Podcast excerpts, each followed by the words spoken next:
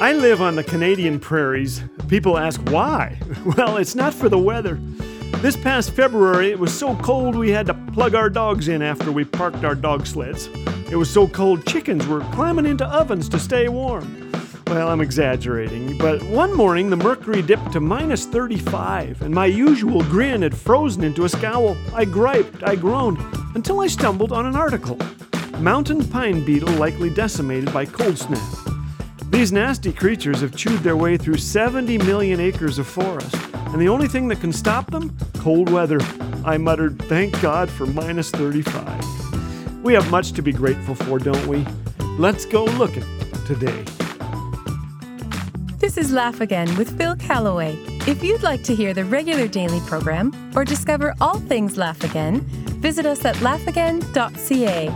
Laugh Again, truth bringing laughter to life.